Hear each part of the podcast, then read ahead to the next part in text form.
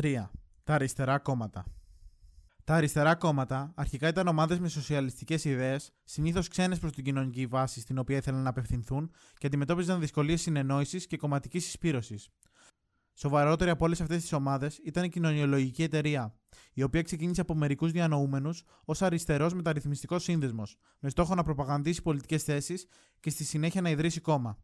Επιζητούσε για όλα τα μέλη της κοινωνίας ισότητα ευκαιριών, κοινωνικοποίηση των μέσων παραγωγής και διανομή των αγαθών ανάλογα με τις ανάγκες καθενός, πράγμα που θα μπορούσε να υλοποιηθεί με τη σταδιακή αναμόρφωση της οικονομίας και τη συνταγματική μεταβολή.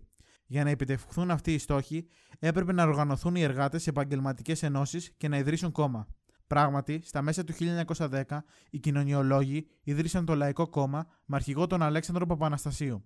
Βασικές προγραμματικές δηλώσεις του ήταν η αναμόρφωση του πολιτικού συστήματος και η επιβολή αρχών κοινωνικής δικαιοσύνης. Στις δεύτερες εκλογές του 1910 εξελέγησαν 7 υποψήφοι του κόμματος, οι οποίοι παρήχαν κριτική υποστήριξη στους φιλελεύθερους.